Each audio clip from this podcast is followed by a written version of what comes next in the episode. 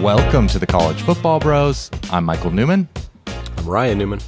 And I'm Trey Newman.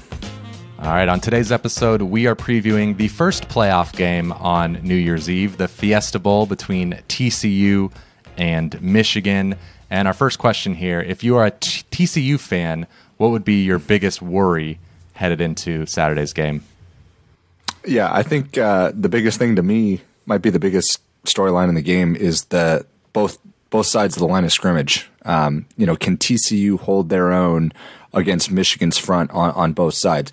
The D line for Michigan really didn't have that massive drop off that some were expecting after they lost Ojabo and Hutchinson. Um, so I think if TCU is able to hold their own there, TCU really has a shot. Um, you know, with Duggan, Johnston, Kendre Miller.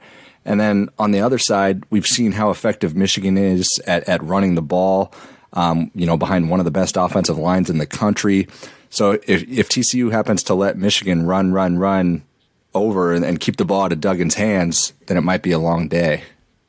Yeah, I I focused in my my biggest worry as a TCU fan would be that side of the ball you just mentioned would be yeah Michigan's O line going up against uh, TCU's defensive front because Michigan's running game has just seemed to get better and better all year. It's been incredible. Their offensive line just won the Joe Moore Award for the second year in a row.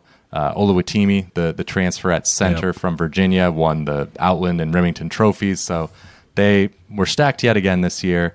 And you know, Sonny Dykes even said uh, in a recent interview that that's that's kind of the key is is stopping the run, and they're going to try and force JJ McCarthy to beat them. Didn't work for uh, Ohio State, but you know, nope. you you got to stop the run. You got to at least try and slow yeah. down this running game, or else, like Trey said, you're you're in for a long day. So I think that would be my my biggest worry. Yeah, see, so if I'm a TCU fan, those things are legit. Like, I would definitely worry about those, but I'm kind of more on like the surface level, thinking like I'm just worried about getting blown out. You know, I just want to make this game mm. competitive. it's I because the concerns you guys have are legit. Like maybe Michigan's O line is just going to be way too dominant, and we can't stop them. And it's just I'm afraid of getting my butt whooped, kind of like Michigan did last year in the playoff. Like it's it's tough when you first make it, man, to prove that you kind of belong. So Michigan did it last time to Ohio State in the Big Ten title game. They dominated them. So it's not that far fetched to think that they could do the same, maybe even worse to TCU. So I'm a realistic TCU fan, I'm worried about getting blown out, and if it's a close game, then I'm, you know, I would be satisfied. Yeah, it is interesting the the expectations going into it. I think there's been a lot of talk about that. Where yeah, Michigan now this being the second year in a row they're here. Yeah, the the narrative is, hey, we're not just happy to be here. We we want to win the national title. Of course, TCU wants to as well, but maybe there is just a little bit different motivation, different experience level that kind of yeah, it's the know. experience level. You got to earn it, but then it's just you look at point spreads. Obviously, Michigan last year they played Georgia. They were 16ish point underdog, right, in that game last year, something like that. It was a they was a healthy, pretty big. Healthy this one's spread. not nearly that big. So no, it's not. It's not. But I'm still worried if I'm TCU. okay, all right. How about uh, if for a Michigan fan, the the biggest worry for me it would be one player, be Quentin Johnston, the the receiver for TCU, because even if you play near perfect defense, he can still make a play and beat you. He's a you know possible first round pick in this upcoming draft. 6'4", 215. He makes contested catches. He can win one on one. They f- throw fades to him in in the red zone. So it's he can beat you a lot of different ways. So if TCU wins, I think it might be because he has one of those monster games like he did against. Uh, I think Kansas was his biggest game of the year. I know Michigan's not Kansas, yeah. but uh, no. you know, might have to put up similar stats. Yeah, and, and I would say, kind of going along with that, that as a Michigan fan, I'd be worried if Max Duggan and the offense is able to put up points, especially early, and get ahead. You know, can Michigan pass the ball when they absolutely have to? Like, can they pass when they need to come from behind? They're not necessarily used to doing that as much, just because they're able to. They've always been, you know, running the ball to set up the pass. This, in this case, it would be the opposite. So, uh, that would be something I would be a little concerned about if I was Michigan. Yeah, for sure. I agree with both your guys' points there. And for me, the if I'm Michigan, like I I, it's turnovers. It, it's just the turnover department because I, I feel confident if I'm a Michigan fan that my team is better. Like we're I think we're the better team going into this one, but a couple of unlucky breaks in that turnover department can can change a game. Um, you know, and and TCU is plus nine overall in that category this this season, so they're a, obviously a good plus minus team in turnovers. So that and that and then kind of goes in hand in hand with maybe a little bit of special teams. I know Michigan has a, it's not they don't have bad special teams at all, um, but TCU's got a really good punt return game. Darian Davis fourth in the na- in the nation at like punt Yeah, return yards. So what I say? Darian. Oh, my bad. That's close. Darius enough. I could have let it slide. DD, DD, double D. Uh, he's he's great. So that those two things, I mean, it's kind of a little off the radar. There's a little bit of punt returner, but one big play, a couple turnovers, and then you know all of a sudden it's it's a neck and neck game. All right, so let's let's go right back to you, Ryan. I, I have a feeling I know who you're picking Yeah. to win here, but uh, how about against against the spread? Michigan's favored seven and a half, like we mentioned. Yeah, You seen a possible blowout?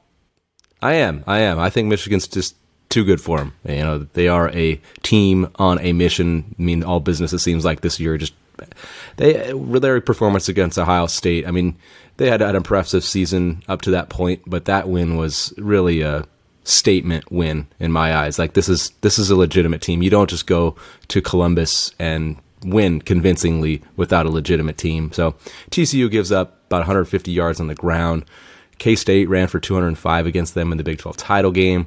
I think a Michigan Michigan's going to eclipse that number, and it's just going to be hard for TCU to be able to stay on the field enough, have enough opportunities to be able to kind of match Michigan. So I think Michigan's just too dominant of a team for for TCU to to kind of keep this close. So I say Michigan big. Okay, I I am also picking Michigan to win. Um, I think they'll be able to run the ball really effectively, like you mentioned, because it wasn't just K State. Their last three games, they Yeah. teams ran really effectively against them, Baylor and Iowa State, and yeah, there's just been you know several games throughout the year where the run defense didn't hold up. So I think against Michigan, uh, yeah, that's that's going to be a struggle, and you know I- but seven and a half is, is kind of a lot of points. So I'm going to take TCU to cover just because of all that skill talent they have offensively. I mentioned Quentin Johnston, Kendre Miller, one of the better running backs in the country. Taye Barber, another solid receiver. You mentioned Derius Davis, both in the return game. Maybe a backdoor a cover for you. Mike. That's that's what I'm hoping for. And TCU has has you know when they fall behind, they are Yeah. not out of it. We've seen that plenty of times this year where they've looked kind of dead in the water and they've come back to win. Maybe they won't come back to win in this case, but they could they could come Duggan back digs to them cover. out of Duggan digs them out of holes. Exactly. So I, I believe in, in Max Duggan's leadership and and uh, Garrett Riley calling plays. So I'll I'll say they, they can hang in there to get the cover. But I do I do kind of I see Michigan controlling the game. Sure. I'm uh, I'm kind of in between you guys just because I, I'm predicting Michigan wins and covers, but just not as maybe dominant as Ryan thinks. Max Duggan, he, he's one of my favorite players in football, and he obviously could still be maybe the best player on the field, but I just think there's too many other advantages, particularly like the lines, like I mentioned earlier, uh, that favor Michigan. And it was funny because, like, as I looked through it throughout the year, I had a hard time buying Michigan's offense. But ironically, when their best player, Blake Corum, went out, uh, you know, they were the running game was still very solid with Donovan Edwards, and it actually forced JJ McCarthy to open it up a little bit more. He made some big, big throws in Columbus against Ohio State, did the same against Purdue in the Big Ten title. Um, so I, I think they're able to play keep away from from Duggan and TCU, and and they end up getting to the title game. Yeah, this will be interesting. Really interesting to see JJ McCarthy's continued growth in this game and that receiving corps. You know, kind of finally living up to the hype before the season these last few weeks, especially yeah in that Ohio State game where Ohio State just sold out against the run and McCarthy was able to hit big plays. So we'll see if if he can do that again. Uh, but that'll do it for this episode of the College Football Bros. Uh, if you're watching this on YouTube, let us know in the comments below your predictions for this game. And be sure to subscribe because we're going to have a video out shortly where we break down the Peach Bowl between Ohio State and Georgia. So thank you for watching and listening. See you next time. You've been listening to the College Football Bros.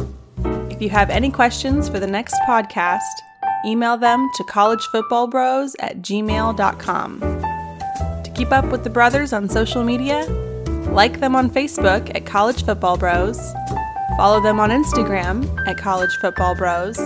And for their commentary on Saturdays, follow them on Twitter at CFB Bros. Thanks for listening.